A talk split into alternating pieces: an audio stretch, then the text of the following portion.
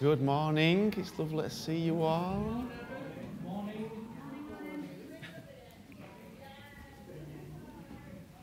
I was toying whether to put off the train set a little bit longer. But then as I sat there, I realised this. A father's love is not enough to be transformed. It's not sufficient on its own. To be completely transformed and renewed, the love of the Father is not sufficient because you have to work with him. He loves you. There's no doubt about it. He's the best father in the world, whatever you think about today. And I know some people it's wonderful, some people it's the worst day in the world. Whatever you think about it, he loves you. He thinks you're fantastic and awesome and wonderful, but that actually doesn't change you one little bit. He just doesn't. Until you learn to receive it, until you learn to live in it and dwell in it, until you allow all those thoughts that shove it away to be transformed, it can't actually do anything. It can't do anything. Because Jesus is the ultimate gentleman. And although he may hunt you down and climb a mountain and all that stuff, which is all true, ultimately, he will not push you over. He will not open the door. He will not force you to do anything unless you want it to be done. So we need the love of the Father. And without the love of the Father, we can't have any of the wonderful things that we've got, but it also needs you. Because he says, what does he say? Revelation chapter 3, I stand at the door and I barge it down. Stand at the door and kick it in? No. Stand at the door and I wait.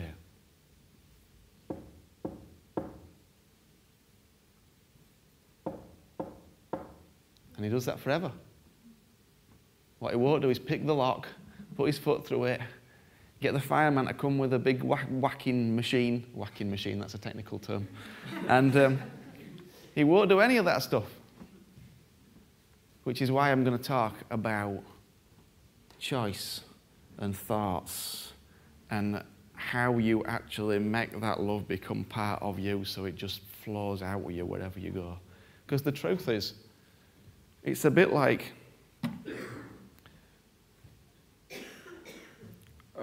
I was thinking today as I was sat there, as we were singing it together, I was thinking, you know what?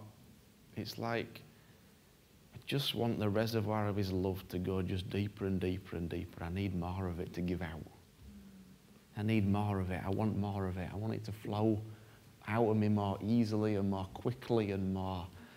But that means I've got to get this bigger reservoir. So, we're going to carry on talking about choices. And you all looked a bit shocked when I said the love of the Father isn't enough. You were like, what the heck? Has he gone completely off it? But what? You understand what I mean. The Father loved you your whole life, and until you said yes, it didn't make any difference, did it? The Father loves everybody in the whole world, but until they say yes, it cannot affect them. They can see it, they can be aware of it, but until they go, yes, I want to receive that love, they can be as thirsty as they want, but unless they take a sip, it ain't going to do anything, is it? But it's the same for you all the time.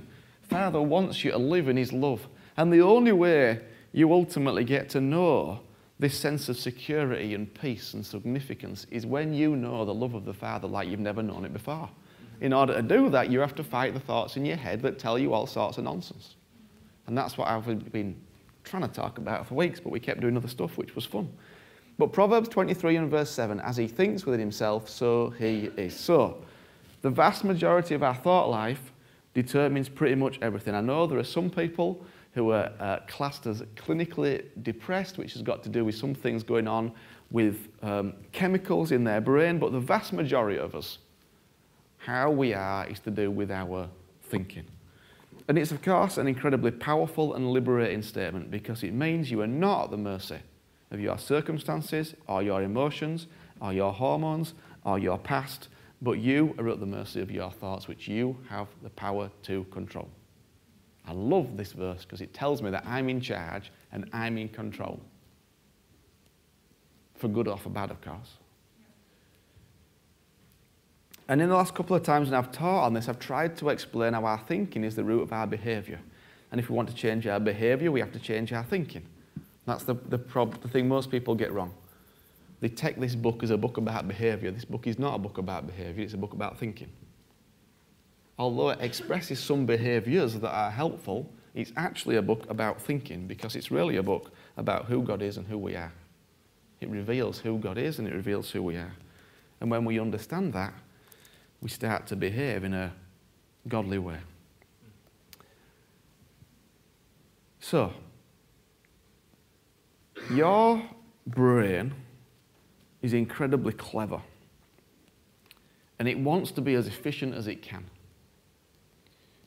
So you have all these thoughts, and these thoughts, we call them highways, or other, maybe you can think of it as a rooted track today, but there are some thoughts, in fact most thoughts in your mind, they exist like rooted tracks like that. Now it's very difficult for even a far-before like that to get out of those rooted tracks, to kind of just, you can't just disappear out and go somewhere else. It's kind of on this way of thinking. And your mind is very efficient, and it wants to take the easiest route. So once you've done something a number of times, a highway, a rooted track forms in your mind, and you literally go on autopilot. So even for many of us driving, most of us don't actually consciously think a lot of the time when we're driving, which is dangerous at times, but that's kind of how it is. But there's lots of things you do that you don't think about. You just do them automatically. That's good, because if you had to think about breathing, you would be very tired. If you had to think about everything you actually did, you'd be exhausted. So your brain's really efficient. And it's interesting how quickly our brain becomes efficient. Quite a while ago now, the battery ran out on our car fob, so you had to unlock it with the key. And eventually I got round to changing the battery and it worked again. But because I'd got used to walking up to the car, getting the key out and unlocking it, even when I changed the battery, I carried on unlocking the car. Why is that? Because I'd got into a habit. I'd got into a way of doing things. I walk up to the car, I get the key out, oh God. Didn't think, my brain had been very efficient and gone, we don't want to waste up valuable processing time thinking about that. We're going to create a little rut, and when you walk towards the car and feel the key, we've got it nailed. And you can read all sorts of studies about mice, of how they go through a maze to get a prize, and literally, eventually, once they know the maze, their brain literally shuts off because they've kind of committed it into this habitual memory, and all these neurons actually switch off. So at first, they're thinking, how do I get to this cheese? And their brain's going really fast. And eventually, literally, their brain activity, conscious brain activity, pretty much ceases because they know what they're doing now, which your brain needs to do. But it's also hugely unhelpful for you in many ways. And so today I want to talk about how we change some of those thought patterns. Not thought patterns about whether I unlock my keys with the lock or the button, but rather those thoughts that take us down places that are unhelpful. Those thoughts that when I say the love of God is the most wonderful thing, you go, yeah, but not for me. Those thoughts that you just kind of get you down all the time, and you know what they are. And to do that, we need to play with a train.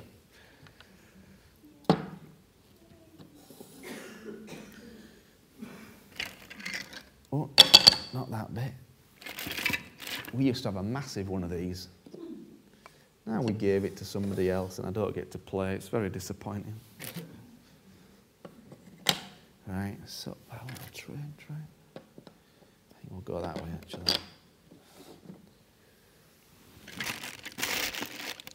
Start with that. Can you feel the tension in the room? It's wonderful. So excited about a little train.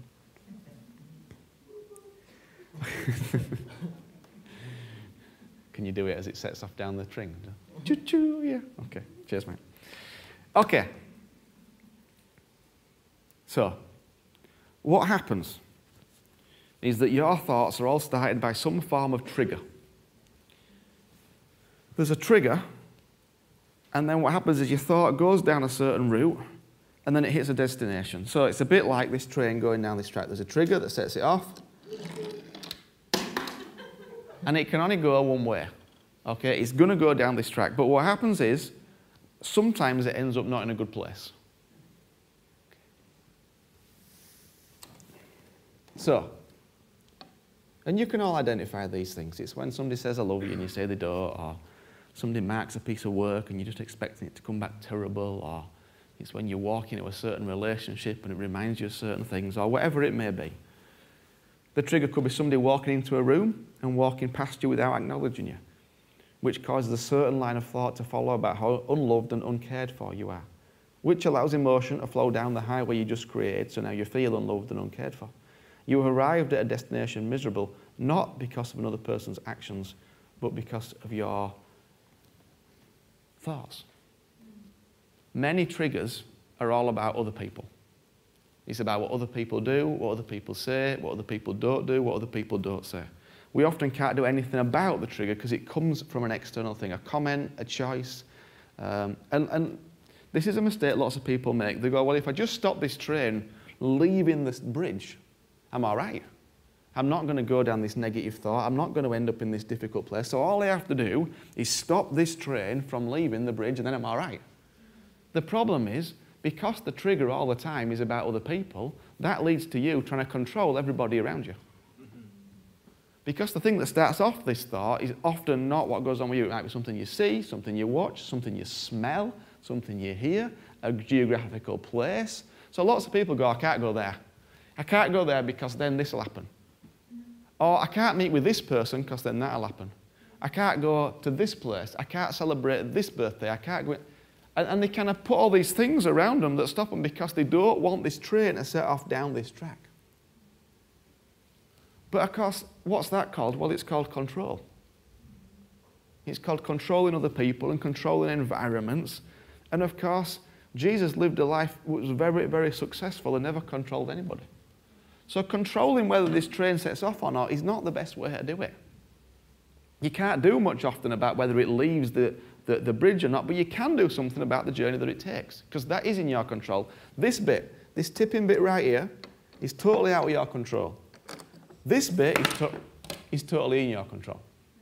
So it amazes me why tons of people focus on controlling the bit that they can't control and forget about the bit they can control.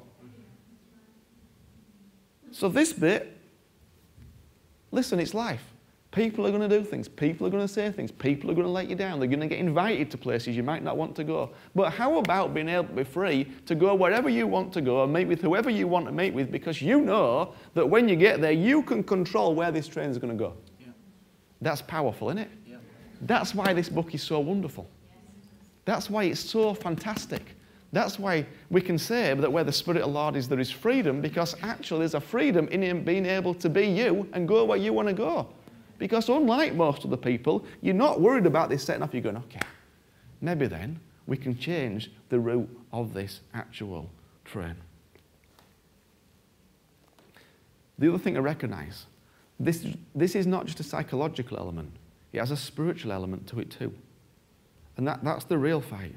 Because although I could do this talk and it could just be good psychology, there's a whole other element to it that, first of all, it's rooted in the Bible, which came before all modern day psychology. But second of all, there is a spiritual battle for your mind and your life. That's the reality of it. There's a fight on. And the beauty of it is, you don't just have what the Bible tells us about how our minds work, or what psychologists and all the other psycho people tell us. Actually, you have the power of the Holy Spirit on the inside to help you too. You were an advantage to everybody else because you have more.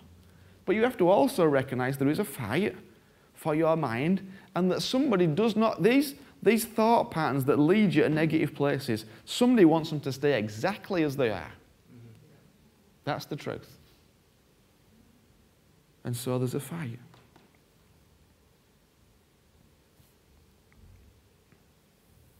So in order to get this train to go in a different direction, you'd have to do two things, wouldn't you? First of all, you'd have to rip up this old track. All right? And then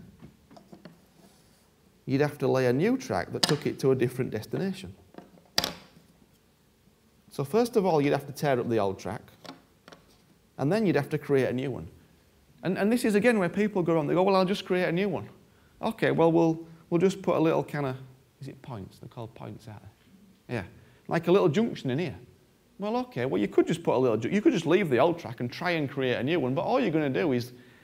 Well, when we get there, this trigger will go, who knows where we're going to go? Wouldn't it be nice to be certain where it's going to go?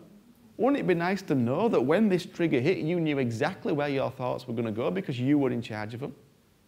So we have to rip it up, and then we have to re-layer.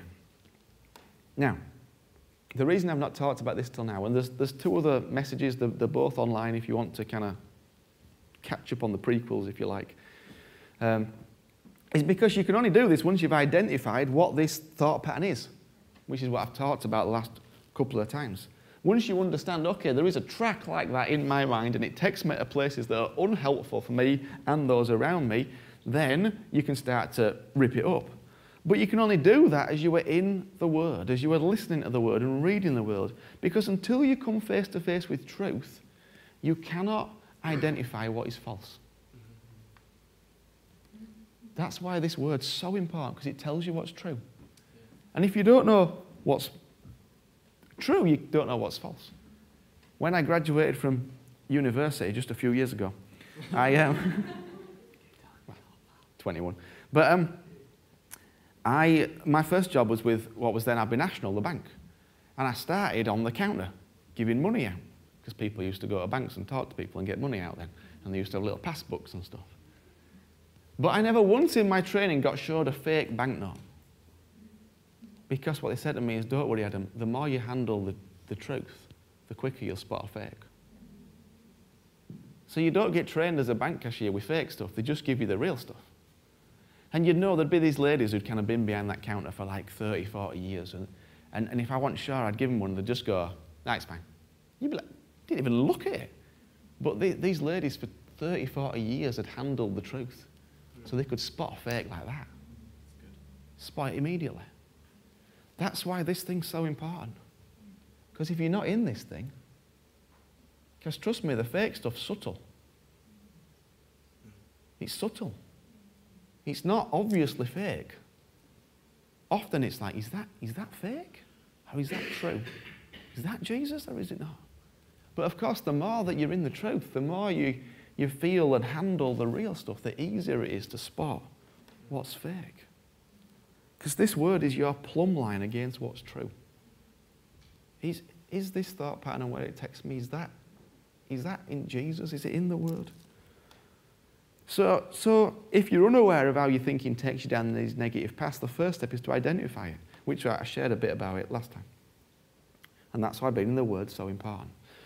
So 2 Corinthians chapter 10, this is like one of the key verses in terms of telling us or sharing with us how we do this stuff. The weapons we fight with are not the weapons of the world. On the contrary, they have divine power to demolish strongholds. We demolish arguments and every pretension that sets itself up against the knowledge of God. And we take captive every thought to make it obedient to Christ. So I want to look at some individual words in these couple of verses and try and get some insight on what it might mean to create a new track. Can you move on to the next one, because my phone just disconnected. Thank you. So, first of all, the weapons we fight with are not the weapons of the world. So, that means that you can't fight with control, or bitterness, or blame, or escapism, or rejection, or resentment, or distance. You cannot fight with control, bitterness, blame, escapism, rejection, resentment, and distance. Because those are all things that the world does, and it does not bring life. Of course, sometimes we want to fight with them, and sometimes we fight with those things because we don't know any different. But fighting with those things, with control, bitterness, blame, escapism, rejection, resentment, distance, they do not bring freedom, and they will not allow you to create anything new in your mind to create a new future. What you do have is so powerful that it's not of this world, because you have the truth, you have the Word of God, and it is the primary tool you need to destroy any train track that your thoughts run down and to create new train tracks. Because it says that this weapon, this Word of God, has divine power. That word in the Greek is the word dunamis. It's linked to our word for dynamite. So literally, if you want to blow something up, you want a thought in your mind that's unhelpful, literally the Word of God is dynamite to it. That's what it means. That's why it's so powerful. It will literally just blow it up if you will put some effort into applying it and putting it in the right places. You can't just chuck dynamite anywhere if you want to blow up a train track. You have to actually place it somewhere. Take some care over it. know that you're putting it in the right place. But of course, just because the Word of God is dynamite, don't mean to say it's easy to blow anything up. Dynamite in a demolitions expert hand is probably good. Dynamite in my hand will just, I mean, I'd have some fun. But I may not destroy something very efficiently. Have you seen those videos of huge buildings coming down, like, and they just kind of just go straight down? It's like amazing. I couldn't find a good enough one to show you, but you know what I mean. But it says that actually you're going to need some dynamite because it's actually a stronghold. So this thing that you are fighting against, that you have divine power to do, is a stronghold. Because it's lived with you for a long time. You've thought in certain ways for a long, long time, and it stayed with you for a long, long time. And it becomes a stronghold. It literally means a fortress. And you have to think of it like that. Lots of people, you have to understand what you're up against. You have to know that you're up against a well-defended fortress in your mind. And it's not just a fortress, because it's not just an uninhabited fortress, because there is a spiritual battle. That fortress is almost like it's inhabited by, you can see it as there's like little thoughts in it that are kind of determined to keep that fortress exactly where it is, because that thought like's been there. Much of the issue is that we have no idea there's a fight on. No idea what it might take to storm a fortress, to destroy a stronghold. It will take effort and energy and drive and commitment and passion and focus. That's what it will take. And that's why most people go, at that point go, oh, it's too much effort. I'll just live with pain. All right, well, okay. It's not the heart of God for you, it's not my heart for you, but if you refuse to put the effort in to bring about the change that's necessary, Jesus will just keep on.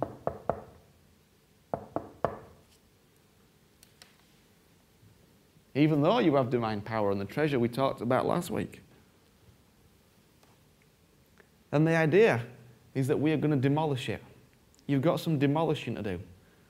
And one of the main reasons why people never manage to build a new track for their thoughts, never manage to create a new destination when they get triggered, is because they massively underestimate what it will take to build a new route.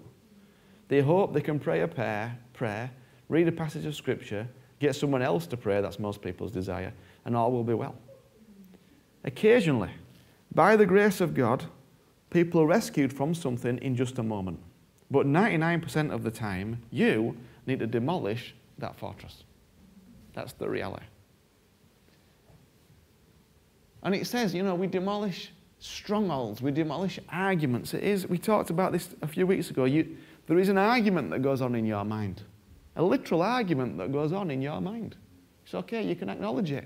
There are competing thoughts that come against one another. That's why Paul says later on, I want to do this, but what I want to do, I don't do, and what I don't want to do, I do. He's saying there's these thoughts. Part of me wants to do this, but part of me wants to do that, and then I have this battle, and eventually I do something, and then I don't want to do that thing, even though I do want to do it, and vice versa. What's he saying? He's saying there's some arguments in his mind. And here he says, but we have to demolish those ones, those arguments that take us down past that are unhelpful, that are unhealthy, that are ungodly. They need demolishing. These mindsets steal from you. They steal your joy. They steal your peace. They steal your time. They steal from your relationships. And they stop you living the beautiful and brilliant life God has got for you. Mm-hmm. Yeah. That's what they do. They steal from you. Yeah. And if you were out shopping and you heard, and somebody rang you, your neighbour rang you to say, I've seen somebody moving around your house and they're just carrying your TV out the front door, most of you would go on pretty quick. Wouldn't you? Most of you would not go, it's all right. They can take what they want. But we do that with our minds every day. Mm-hmm. And I don't understand why we would do that. I don't understand why we'd be more passionate about saving our dining room table, our sofa, and our TV, or our phone. I mean, I don't understand why we're passionate about saving our phones. But then we would those thoughts that have stolen from us forever and ever and ever. I don't get it. I don't understand it. It don't make any sense to me whatsoever.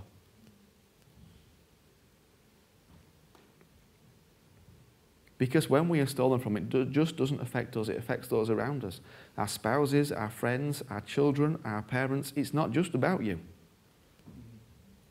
Because when you go down those negative places and negative thoughts and end up in those unhealthy places, it affects people more than just you. Yes. And of course, the love of God is there. The love of God is with you. The love of God covers it all. The love of God is there. The love of God never stops. It's never less. Whether you do this or not, it's not going to change. The love of God is continually flowing constantly towards you. But the question is, how about you enjoying it a little bit more? Yeah. How about you enjoying everybody else enjoying you a little bit more? Yeah. That's the issue. The issue is not the fact that the love of God is flowing. The issue is that there are burglars in your mind that you allow to just keep on nicking off. It's like, oh, I'm just going to wander in here and pick up somebody's joy and I'm going to run back off again. Oh, let's go back again and I'm stealing a bit of the peace now. That goes on all the time in our minds. Oh, but it's a bit of effort, isn't it? It's going to be a bit of effort. Yeah, well, it's a bit of... No, we won't go there. That was a bit too close to the bone, I think.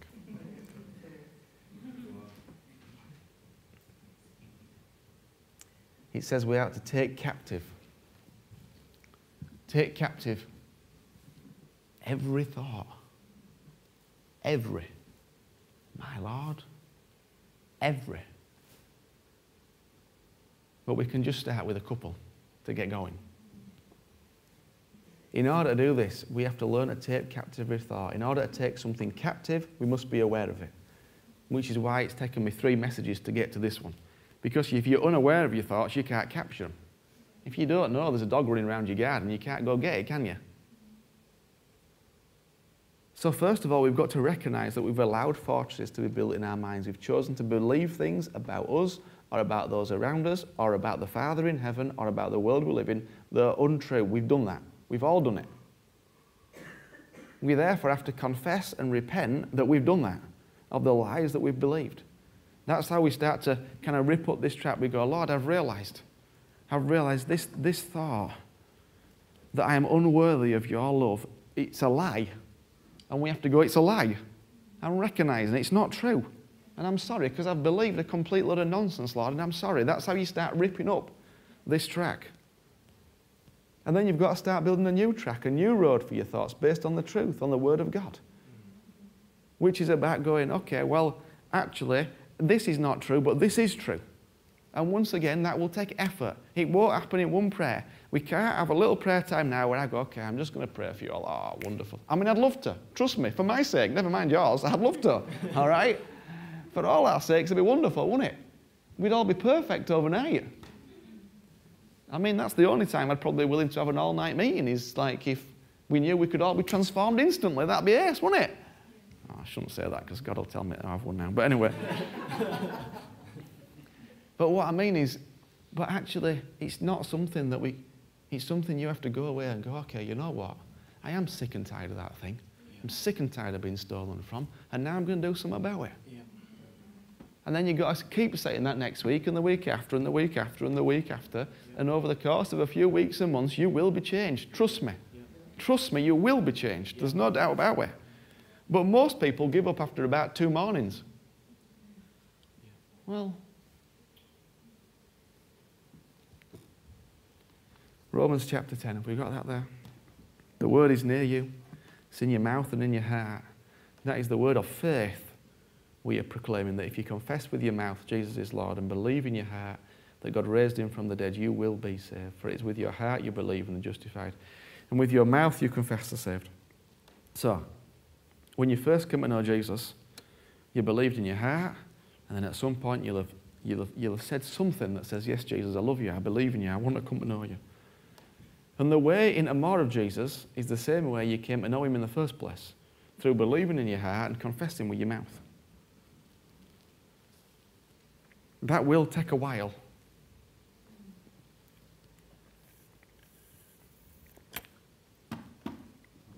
And it's not, and once again, this Christian faith is not complicated. It really is not complicated. Jesus didn't come and make it really complicated. It's really quite simple. It's about going, okay, this thing it's just stealing from me the whole time. It's not true. I'm going to get up every morning. I'm going to go, God, I'm sorry I believed that lie. It's not true, and I'm sorry. And Father, I want to thank you for your truth, because this is true. And I want to choose, and I choose to believe that this is the truth about me. That's it. That's all you have to do. I mean, it's quicker than popping 3 pills if you swallow them one at once. And plenty of us do that every morning, every afternoon, and every night. No, but really? Will you feel anything? Probably not. Will it get harder before it gets easier? Probably. Because there's a fight. Will you need somebody to help you and keep you accountable? Yes. Will you need to share it with somebody? It will probably help. Yes, that's what discipleship groups are for, after all, both in the times and out of the times. But I want to encourage you.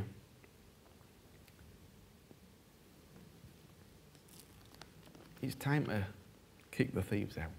Yeah. It really is. It's time to stop making excuses. It's time to stop pretending. And it's time to just go, this is my life and my mind, and I'm in control and I'm in charge, and I've got Jesus on the inside of me, who loves me more than I've ever known and has given me everything I need to win. And then it's time to go destroy something that is killing you. That's the reality of it. Because that's the truth. It is actually killing you. In the sense of, I don't mean physically, although sometimes actually they do actually impact us in physical ways. But what I mean is that it's stopping you living this very best life that Jesus has got for you. Yeah. And it's a wonderful place that you can walk wherever you want to walk. Yeah. You can meet with whoever you want to meet. You can go to any geographical place. You can see anybody, watch anything, be aware of anything. And you know that when that trigger happens, that train's just going to go somewhere beautiful. Yeah. It's not going to fall and crash. Wouldn't that be nice? Yeah. It'd be nice to not worry about who's going to be there when you go to a party. Wouldn't it be nice to not worry about where you're going to go or what's going to happen?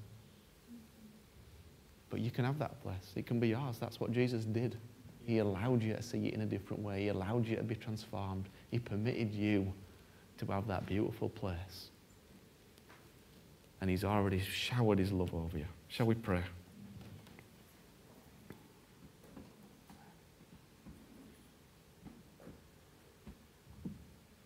Thank you, Lord.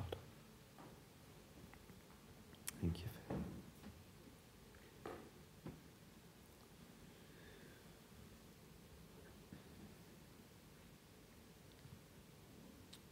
Father, thank you for your love and your goodness towards us. Thank you that your love just continues flowing, Father. No matter what the choices we make, Father, before or after we've said yes to you, Lord, your love just continues to flow non-stop, Lord. It never gets bigger, it never gets smaller, and I want to thank you for that, Lord. But Father, we also want to say sorry, Lord. We recognize that we have allowed, Father, burglars in our minds, Father. And we want to say sorry, Lord. We want to thank you that though there may be fortresses, Father, you have given us dynamite in the power of your Holy Spirit and your word, Father, and that we have got everything we need to win, Father. And I want to thank you, Father, for every testimony in this house and every fortress that's already been destroyed, Father. I know there are many, many fortresses, Father, thought fortresses of negative things that were unhealthy and unhelpful that have been completely destroyed and banished and replaced by something beautiful. I want to thank you for everyone in my life, Jesus. And I want to thank you for everyone that's going to come tumbling down in the weeks to come. In the name of Jesus. Amen. Amen. Amen.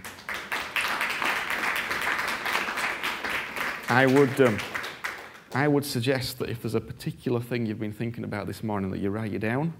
Yeah. I would suggest you take it to your discipleship group. And I would suggest that you get some help there as to how you can, because sometimes we know it, but we're not quite sure. Well, I know that in each of those discipleship groups, there's somebody who is more than able to help you and keep you accountable to it. So you've got a great moment to go, okay, all you have to do is go write it down, or even write down what you think about it and spend some time together, talking, helping, keeping each other accountable. Amen.